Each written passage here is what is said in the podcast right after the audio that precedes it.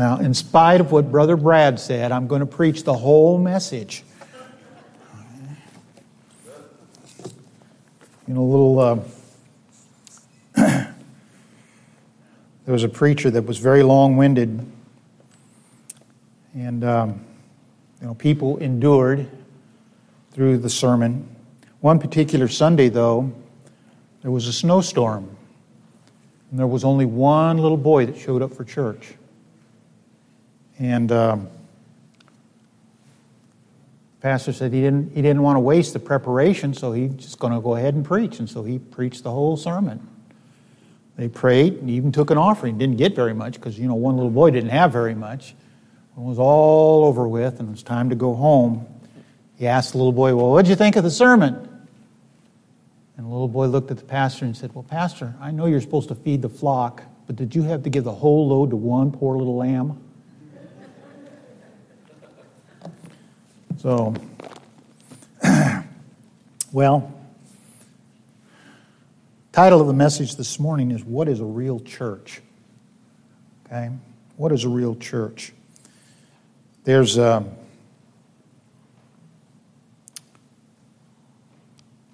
sometimes we think, well, church is a place where we, uh, where we meet friends. And that's a good place to meet friends. But that's not a church. Uh, some people think that it's a place to do business. Well, we're going to see that actually the name of church has something to do with doing business, but it's God's business, not man's business.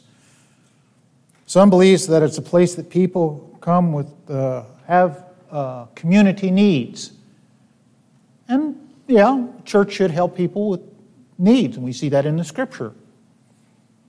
Okay? But just helping people with needs isn't necessarily a church. Some believe that it's a place to provide counsel for their families. Well, yes, people get counsel for their families. But just because they're getting counsel for their family doesn't necessarily mean that there's a church. What we're going to see is what is a real church?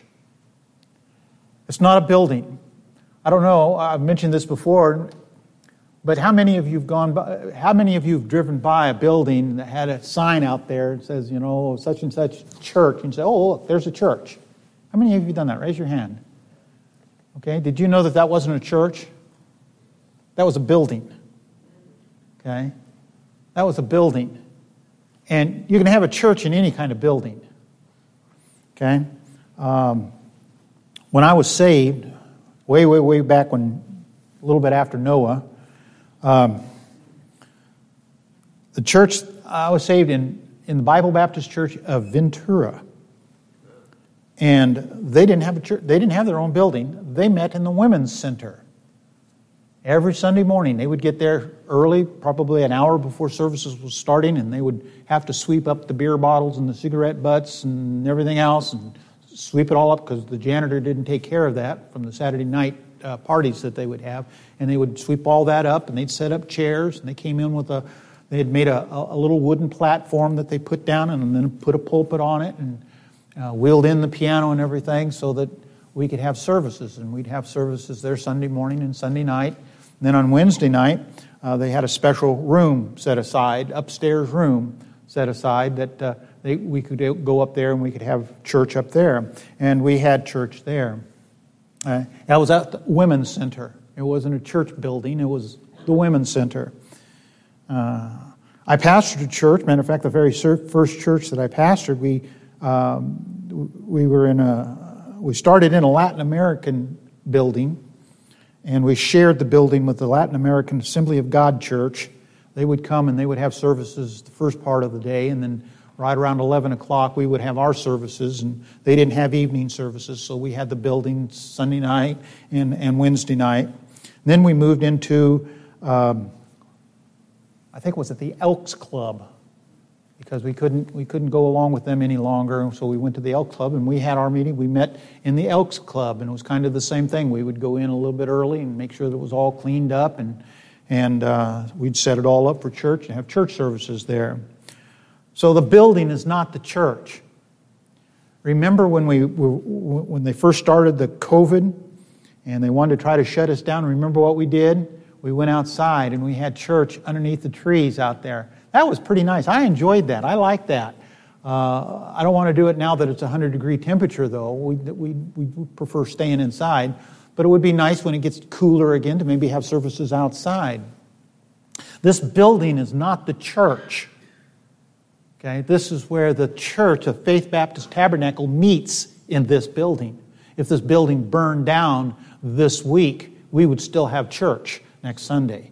We'd have to do it out underneath the trees, or we'd have to get a tent and we put a tent up and we'd still have church. The church is the people. You are the church, not the building. And uh, so we're, we're going to look at some things uh, in regards to that. Before we do, let's pray. Heavenly Father, we come to you this morning and we thank you for the opportunity to meet together as a church body.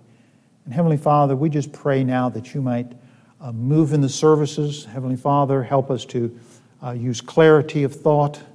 God, I pray that you might use me, hide me behind the cross of Calvary. Help me, Heavenly Father, not to say anything that would offend, that would hurt, but that, Heavenly Father, I will glorify your name.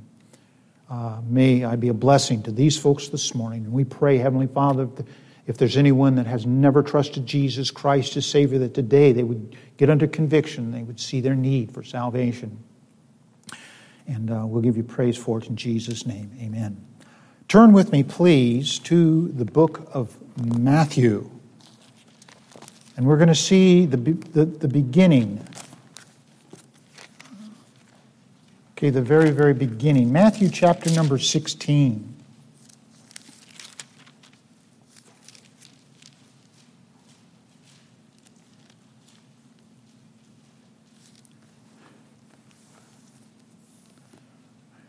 Now, there are some that try to say, well, the church started on the day of Pentecost, but I, I contend with them and say, I don't, I don't believe to. we we actually begin to see the beginnings of a local church that Jesus built.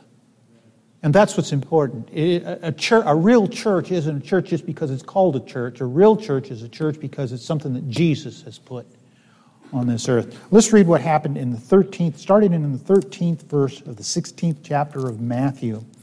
When Jesus came into the coast of Caesarea Philippi, he asked his disciples, saying, Whom do men say that I, the Son of Man, am? And they said, Some say that thou art John the Baptist, some Elias, and others Jeremiah, or one of the prophets. He said unto them, but whom say ye that I am? And Simon Peter answered and said, Thou art the Christ, the Son of the living God. And Jesus answered and said unto him, Blessed art thou, Simon Barjona, for flesh and blood hath not revealed it unto thee, but my Father which is in heaven. And I say also unto thee that thou art Peter, and upon this rock I will build my church, and the gates of hell shall not prevail against it. Now, there's several things that's involved in that. One of the things is the fact that Jesus has already been calling some people out of what their normal life, livelihood was and calling them to come and follow him. We could go back earlier, you know, where he goes and he finds some fishermen and they're out fish and they're out fishing and he comes to them and he says, "Follow me. I'll make you fishers of men." And they dropped what they were doing and they started following Jesus, and he began to teach them and to lead them. Other places, he went into, uh, and, and there was a tax collector, a guy that was taking in money, and he says, Follow me. And he stopped what he was doing and he followed Jesus. And, and uh, there was others that uh, were notable. There was one that, uh, uh, that was um, a physician, and he said, Follow me. And he followed Jesus. And so we can, te- we can see at the beginning of the ministry of Jesus Christ, he begins to call men to come and follow him. And then we also we can see in some of the scriptures where some of the women were called to, to and they called and they ministered to these and they were called disciples. That this in the Bible, the word disciple means a learner, a follower. Let me ask you a question. How many disciples do we have this morning? Are you a disciple? Are you one that follows the Lord Jesus Christ? You allow Him to teach you and you learn the spiritual things? I've known the Lord as my personal Savior for well over 50 years, and I'm still learning. Matter of fact, it seems like every year there's more for me to learn. And I look at that and I says, There's so much that I don't know. Teach me more. Teach me more. That's a disciple, that's a learner. And so we see the very seeds of the beginning of the church. And then when we get to this particular passage of Scripture, Jesus gathers his disciples around him, and they've been, they've been in a boat, and they've crossed uh, uh, the, the, uh, uh, the lake there, and they went, from, uh, they went to the coast of Caesarea Philippi, and he sat down and he asked them, Who do people say that I am? And you know, uh, some of them were confused, just like people are confused today. Who is Jesus? And their response was, Well, um, he's John the Baptist.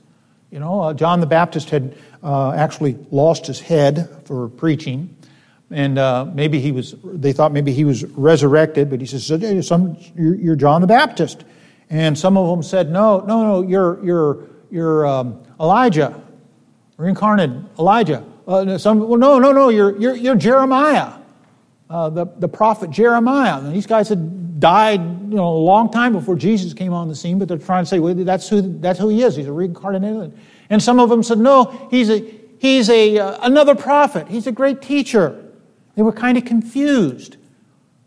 Okay? And then he asked the question, Who do you say that I am? You know, and it was kind of personal. Salvation isn't, uh, isn't for a, a big group, salvation is for an individual.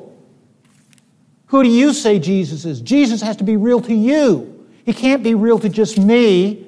I can't impart to you spiritual life. All I can do is tell you what Jesus said. All I can do is tell you what the Bible says. You've got to have Jesus yourself. Okay? It's a personal thing. Tell people, you know, we don't push a religion. We talk about a person because it's the person of Jesus Christ. And if you've never had a personal relationship to the Lord Jesus Christ, you're not born again. You may be religious, but you're not born again. You're not a follower of Christ until you come to that point in your life where you recognize that you're lost, that you deserve to go to hell, that you're a sinner by nature, and that only Jesus is the only one that can save you, and that you put your faith and trust in His death and His burial and His resurrection.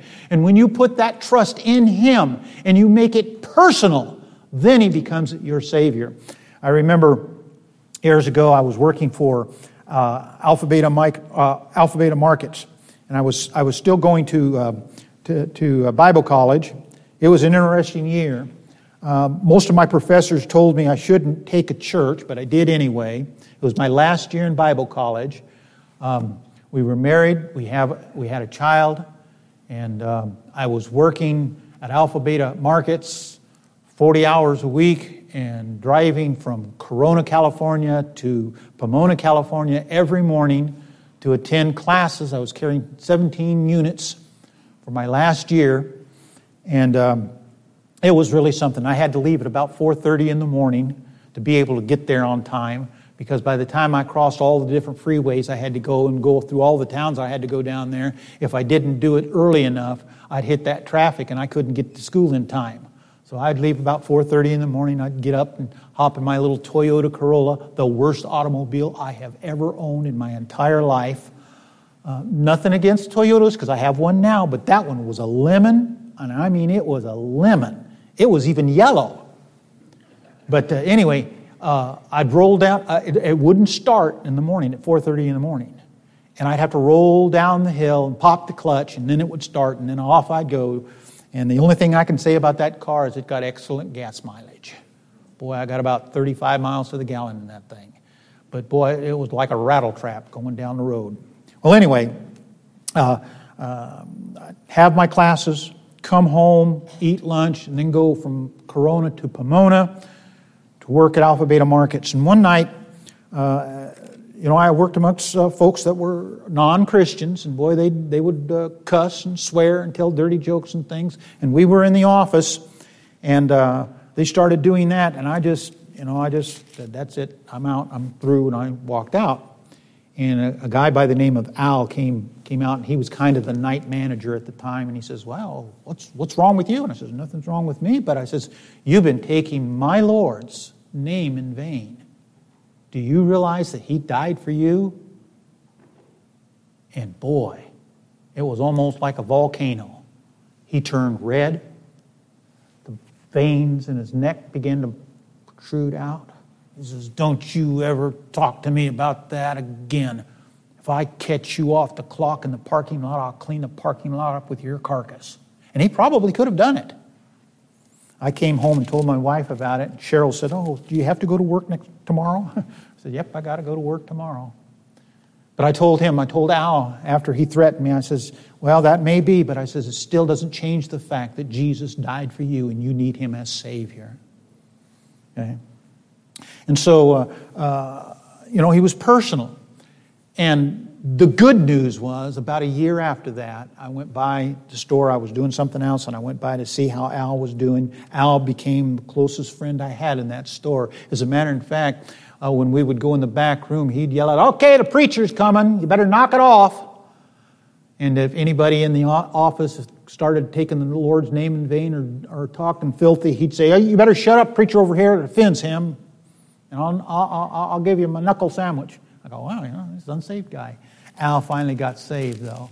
And when I saw him that night, uh, a big smile on his face, he reminded me of that incident. And I told him yes. And he says, What, what, what uh, impressed him that night and just dug into his soul is I talked about my personal Savior. And he says, I didn't understand that. He says, But I understand it now because he's my personal Savior. My friend Jesus, it's a personal Savior. You got to know him. You got to know him. You can know about him all you want to. You can be a church member, you can be a member of a church, but not know Jesus Christ as Savior. And so it's got to be personal. And so Jesus said, Who do men say that I am? They told him, but he says, But who do you say that I am? And Peter made that statement and says, Well, you're the Christ. You're the Son of the living God. And, and, and Jesus said, You know, you're blessed, Simon Bar Jonah. Bar Jonah means son of Jonah. Simon, son of Jonah. And he says, My Father in heaven is the one that revealed that to you. And then he makes this uh, unusual statement. He says, yeah, uh, says, Thou art Peter, and upon this rock I will build my church. Now, in the English, we don't get it. Okay? There are some things we don't get. But in the Greek, it, it, it's very obvious. The word Peter and the word rock are similar. One of them is a pebble, and Peter is pet- Petros, and it's pebble, a little pebble. The word rock that Jesus used is Petra, and it means a foundational stone or a large rock. And so, what he tells Peter, he says, Peter, you're just a little insignificant little rock.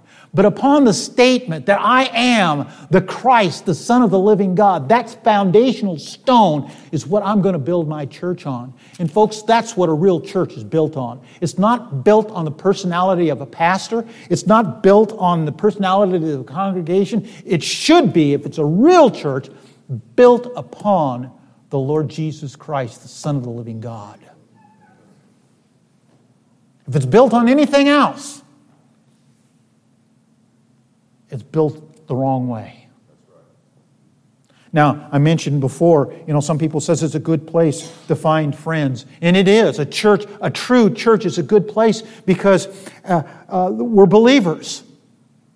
Okay, and we all, if we know Jesus Christ as Savior, we're all in the same family. We're brothers and sisters in Christ, and we can be, we can have friends. We can find friends in a church. A church is a place, and the word church comes from the Greek word uh, that a called out assembly to do business. And our business is telling people about the Lord Jesus Christ. Our business is building each other up in the faith. Our business is learning what the Word of God has to say about mankind and using that and spreading it. Our business is spreading the gospel not only in our neighborhood, but in the neighborhoods around and in the, in the, in, in, in the uh, uh, uh, country that we live in and in all the countries that we see here. That's our business. Okay? uh, a place that people uh, can, uh, with problems and have needs. That's a church. Um, we see in the first church in the book of Acts uh, that they had people that uh, had a need and they gathered together and they saw to it that the needs were fulfilled. A church should fulfill those needs and, and um, be there for them. But it's got to be built upon Jesus Christ. It's got to be built upon Jesus Christ. Uh, a place where people can find a, counsel for their families. And uh, very few families that I know of doesn't need some sort of counseling. But it comes from the Word of God. It comes from Jesus Christ. It shouldn't be man's philosophy. It should be God's philosophy. Everything that we do should be based upon this Bible. It should be based upon Christ. It should be based upon what the church is supposed to be doing and not on our own philosophy. When we go to the book of Acts, turn with me to the book of Acts. By the way, this is all introduction.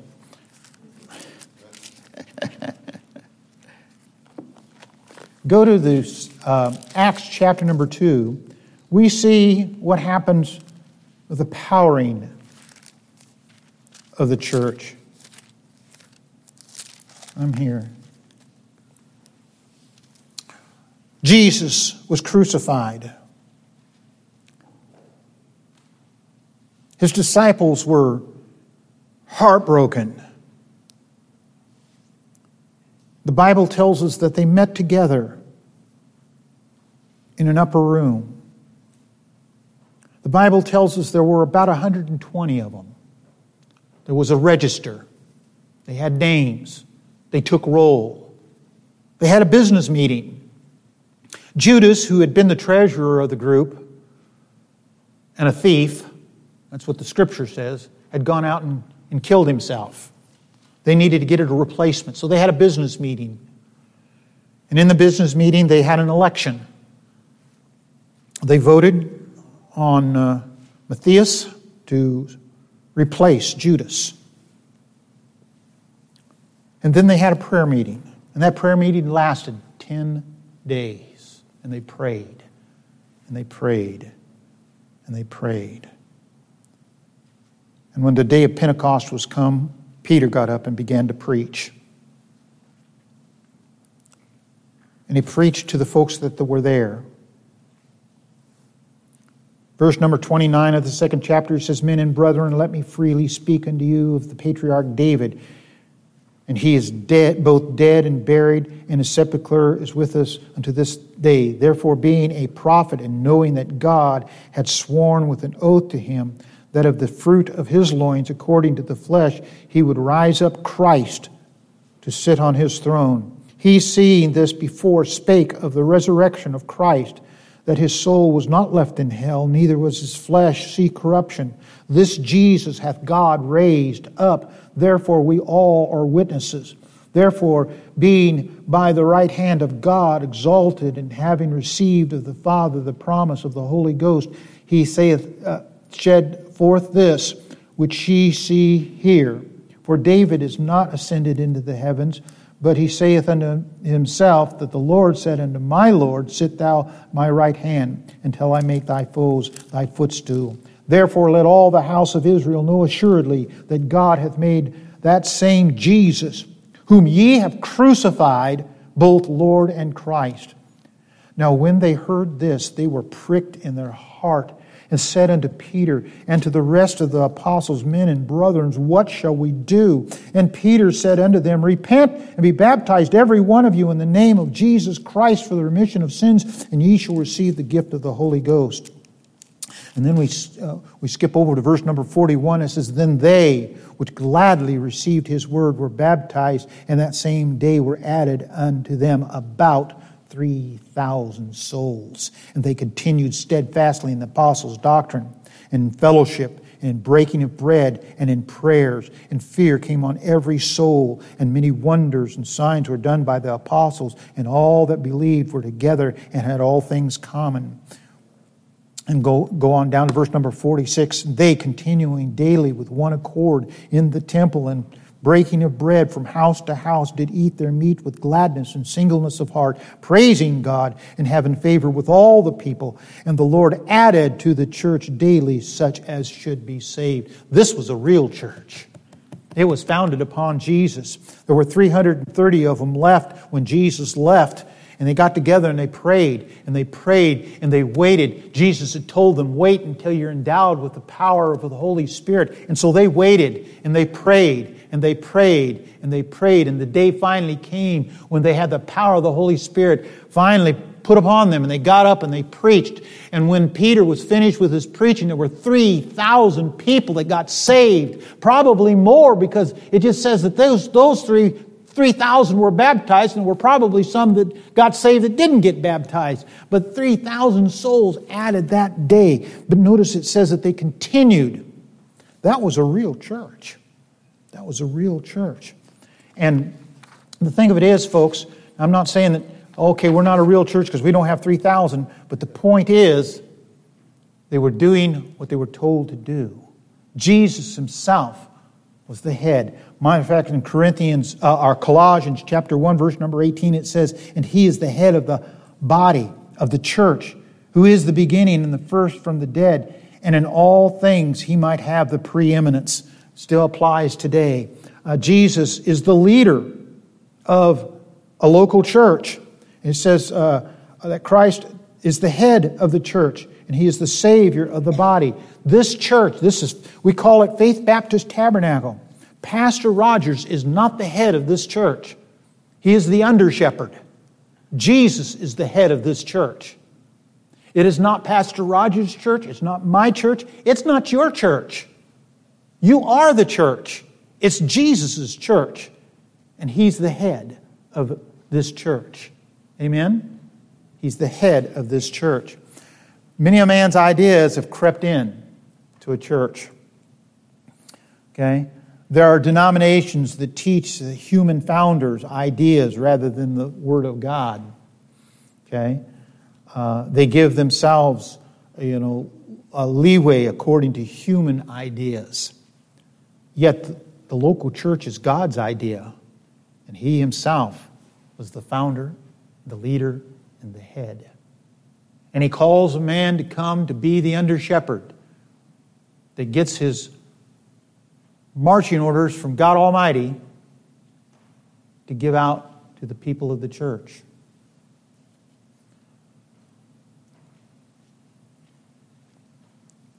Members of the church are thereby a calling. In Jesus' day, it was his disciples. He called his disciples. In Ephesians chapter number 2, verse number 20, he says that he built upon the foundation of the apostles and prophets, Jesus Christ himself being the chief cornerstone. Just as he said to Peter, Thou art a little pebble, I'm the stone, and I'm going to build my church on the stone. And the he- gates of hell cannot prevail against it. That means the gates of hell can't stop the church. Okay? If we're doing what we're supposed to be doing in that and we're living for God and we're and we're being light and we're being salt, that gates of hell can't stop us. Okay? Can't stop the church. It's His authority. And it's by His authority that we have uh, what we do. Okay? Um, what's the church made of? Well, first of all, let's go back to the idea of what is a church, uh, or what does the word church mean?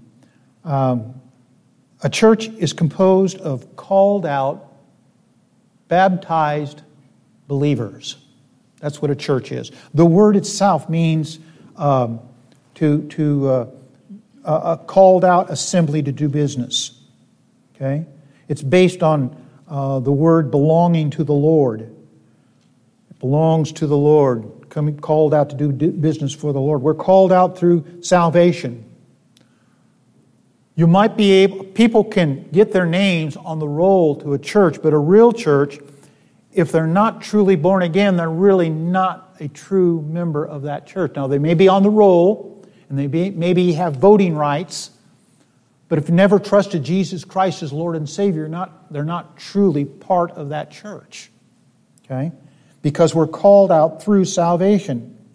First Peter tells us we need to be born again, not of corruptible seed, but of incorruptible seed, by the word of God that liveth and abideth forever. In, in 1 Corinthians 1, it says, Paul was called to be an apostle through the will of God to the church of God, which is at Corinth, to them that are sanctified in Christ, called to be saints, with all that every place call upon the name of Jesus Christ our Lord, both theirs and ours. So we're called.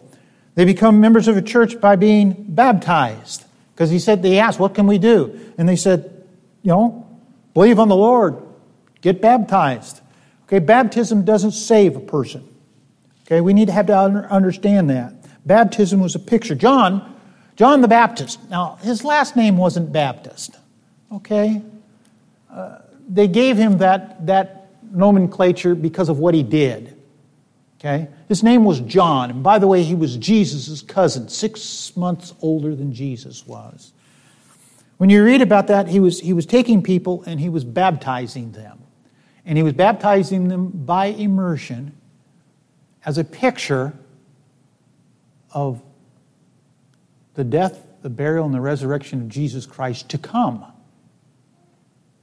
Now we baptize as a picture of the death, the burial, and the resurrection of Jesus Christ from the past. And it's, an, and it's an identification. Members of the church that are truly born again identify themselves with the death, the burial, and the resurrection of Jesus Christ by being baptized. It's a commandment. If you've trusted Christ as personal Savior, you died. Spiritually, you died, you were buried with Christ, and you're raised in newness of life.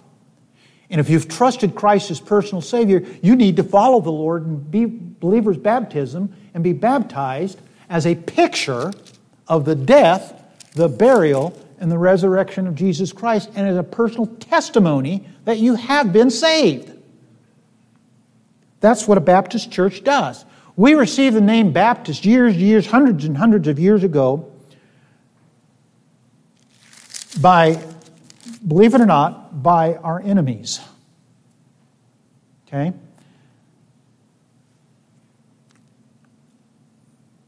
The early churches, there were no denominations.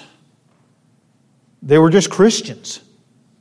And they were called out. They began to, to, to follow the scriptures. They followed the teachers of Christ.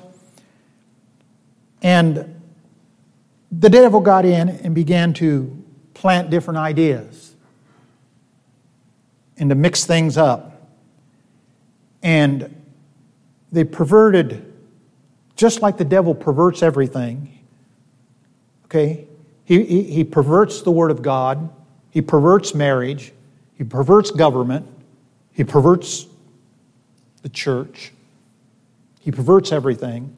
He perverted it and when people would come out of some of these perverted cults and perverted pagan rituals, they may have been baptized before, but those that were in a true Bible believing church would say you need to be baptized again because it's got to be a picture of the death, the burial, and the resurrection of Jesus Christ, and it's got to be a testimony that you've trusted Jesus Christ as Lord and Savior.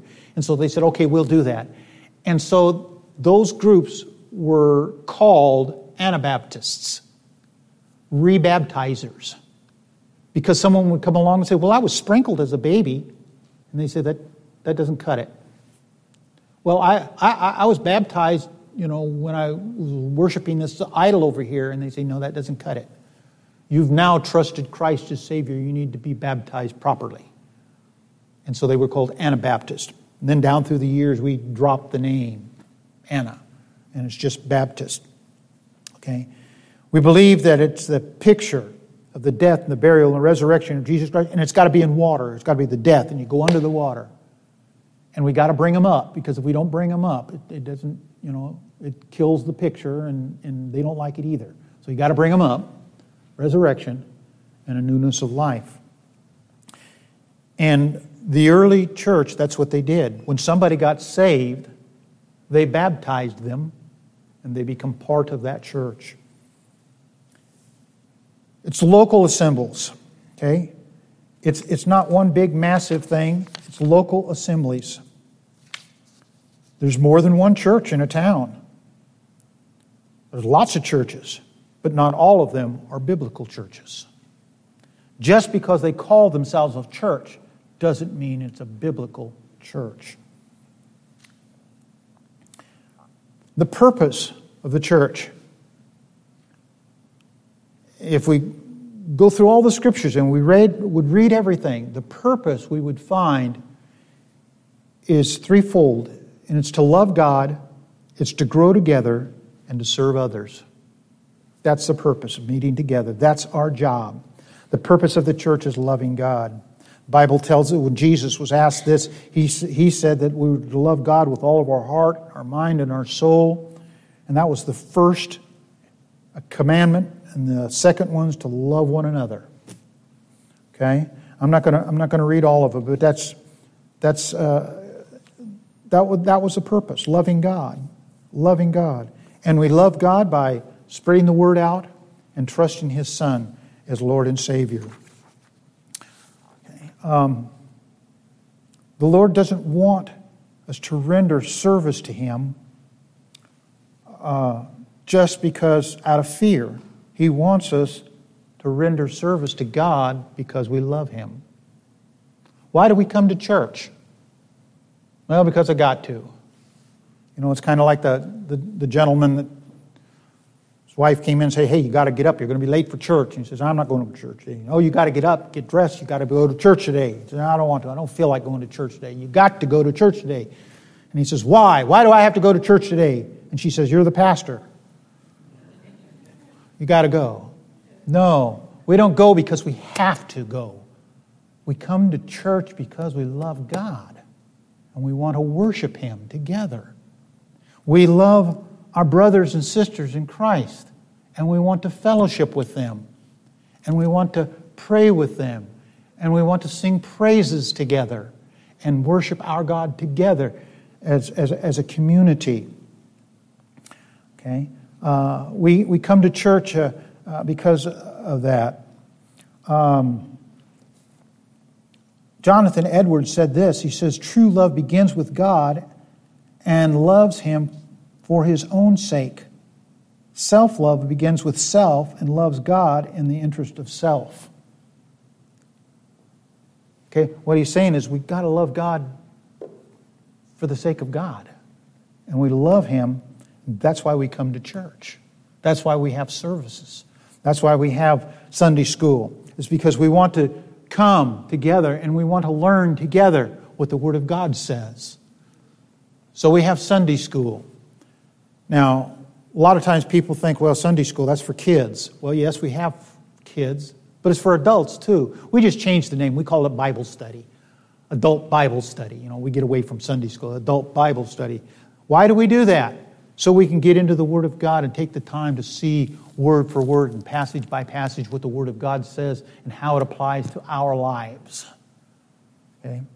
Why do we have preaching service? Because we want to. Uh, the Bible tells us that we're supposed to um, uh, build each other up.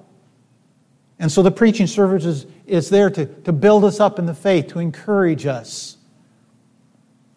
It's also, uh, we have the service so that if we have someone that's unsaved, we can get them to the service and they can hear the Word of God and possibly trust Christ as Savior and get saved. We have the preaching service. Uh, perhaps there's some areas in our life that shouldn't be there. And God knows it. Preacher doesn't know it, but God knows it. And sometimes God tells the preacher to preach something in the Word of God that touches our hearts. Has that ever happened to you? Where the preacher got up and he preached a message, and man, you just, oh, you're miserable because just exactly what he's preaching on is exactly what was happening in your life. Is how did he know? Who ratted on me? The Holy Spirit did.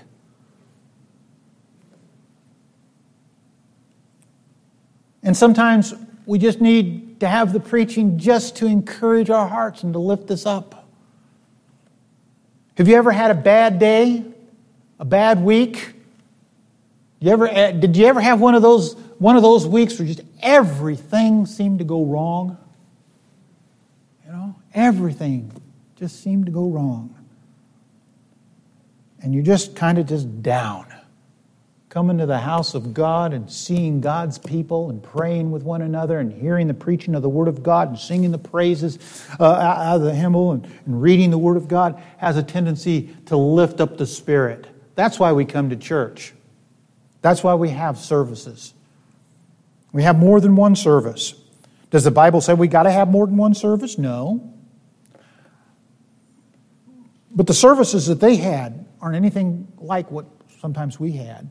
We're told at one service that Paul was preaching and he went up to midnight. Now, you think I'm a long winded preacher. And Pastor always giving me a bad time about being a long winded preacher, but I've been, I've been calculating his sermons lately, and he's getting pretty long too. How would you like it if we were having an evening service and we started at 6 o'clock and at midnight you're about to fall asleep and you were up there in the balcony and you fell over and fell down you didn't stop the preaching. They went over and say, well, how you doing? Are you okay? Lifted you up, shook you up a little bit, had a little bit to eat and had a little bit to drink and then continued the sermon. That's what the Apostle Paul did. We don't do that, but we do have an evening service. So we, so we can have some more fellowship. We have, we have a prayer meeting. Why do we do that? Because this church prayed. They had fellowship. They continued in the apostles' doctrine. That's the teachings of the Bible. They continued in the fellowship. That's why we fellowship. They continued with the breaking of bread. That's why we have fellowships over there, because we break bread. They continued in prayer. That's why we have prayer meetings, because prayer is our power. Prayer is where we get our hearts right with God and we make that communication to God and, and he makes connections to us. Okay? So it, it, it, it's, it's, and we do it all because we love the Lord. We grow together. God did not design Christian life to be an event, but a process. We're born again, and you don't expect a baby to be an adult and start talking and eating steak and getting ready to go to college right after they're born. Right? They go through a growing stage, and each stage, you know, they grow and they grow and they grow. Well, folks, when you trusted Jesus Christ as Lord and Savior, you became a babe in Christ. And He doesn't expect you to stay a babe in Christ, He expects you to grow. And that's how we grow, is a church helps us grow. You say, well, I can, I can worship God out in the trees and I can do this. Yeah, yeah, but you can't grow. You need a church to help you grow. I'm not hearing very much amens out of this thing. I tell you. I'm, we're going to have to talk about amen. Let it be so. That's what it means, okay? Yes. Uh, we grow together through the teachings of the Word of God uh, through our devoted fellowship, through our, our giving to the Lord, through our serving others. Members in the church at Jerusalem served one another, not just in the word, but in action. Okay? They said, hey, they saw a need, and someone, they had needs. And it says, and all that believed uh, were together and had all things common. That isn't talking about communism. It's just that they said, hey, I've got, I've got these resources. He needs these resources. I can give them part of these resources to help this person. Okay? Uh, and that's what they did. They said they sold, some of them sold their goods and parted them to all men and every, as every man had need. In other words, they recognized whatever they had, they had from God, and they were willing to share it with those that was in the congregation. Okay? And the church added to the church daily. They served others. How did they serve others? And I'm going to I'm going to close with this. I'm having a hard time seeing the clock back there because there's lights that's hitting that, and I can't tell those hands where they are. So you know, I'm just. Um, how is this done? Well, they they God had given each person in this congregation certain opportunities and abilities, and he wanted them to serve others with them, and He'd done the same thing to Faith Baptist Tabernacle. You're here by design. You're here because God led you here.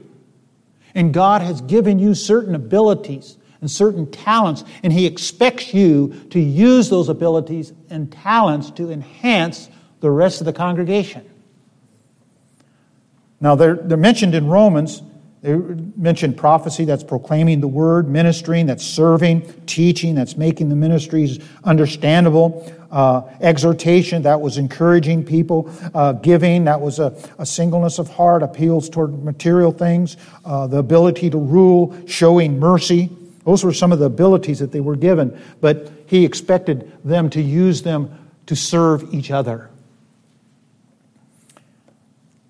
And so he expected them to develop their place in ministry. And he expects you to develop your place in ministry. Not just a hearer, but a doer. Not just a hearer, not just coming in every Sunday and just sitting and plopping down, okay, I'm here. Oh, you need to be praying.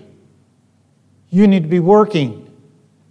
You need to be you need to be enhancing. You need to be encouraging. You need to be doing something with the talents and abilities that God's given you to enhance this congregation. Because that's why God put you here. And of course, we need to have a we need to develop a passion for the lost. Luke 19 says, For the Son of Man has come to seek and to save that which was lost. A church's desire is that souls get saved. And I've mentioned this time and time again. Everything that we do, and if we have any type of ministry whatsoever, and we can have all sorts of different kind of ministries in church, but if the focus isn't to get people saved, then it's the wrong focus. Because that's what Jesus came to do. And he's the one that founded the church. And so we've got to do it the way he wants us to do it. So it's got to be designed towards that. Mark 16, 15 says, Go into all the world and preach the gospel to every creature. Well, we can't go into all the world, but we can certainly send some money to these missionaries around that we have here. We can certainly take the resources that God gives us and we can set aside a little bit uh, for a tithe to operate the, the church, and we can set aside a little bit of money to give it to missions so that we can get the gospel out to, to missionaries. And that's why we have you know, minute, minute, uh, mission minutes. We want you to hear what the missionaries that we support are doing and that God is doing in, in other places around the world.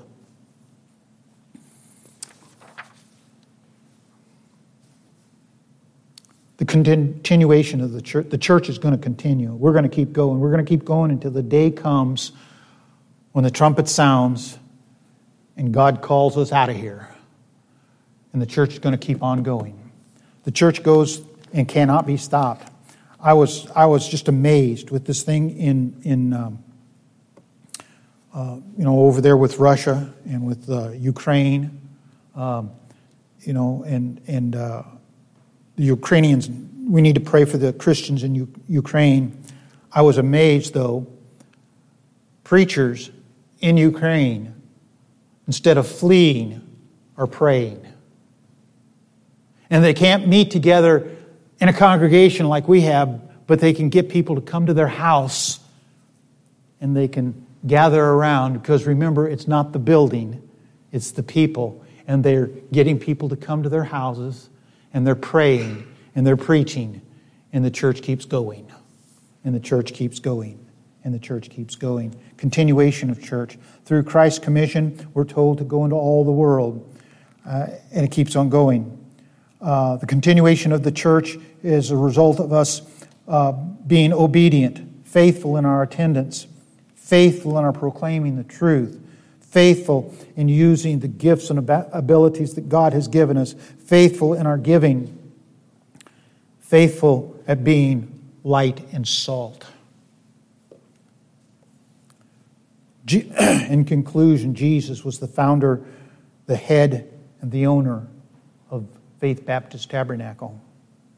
The church consists of local of local assembly that are saved and baptized and believers.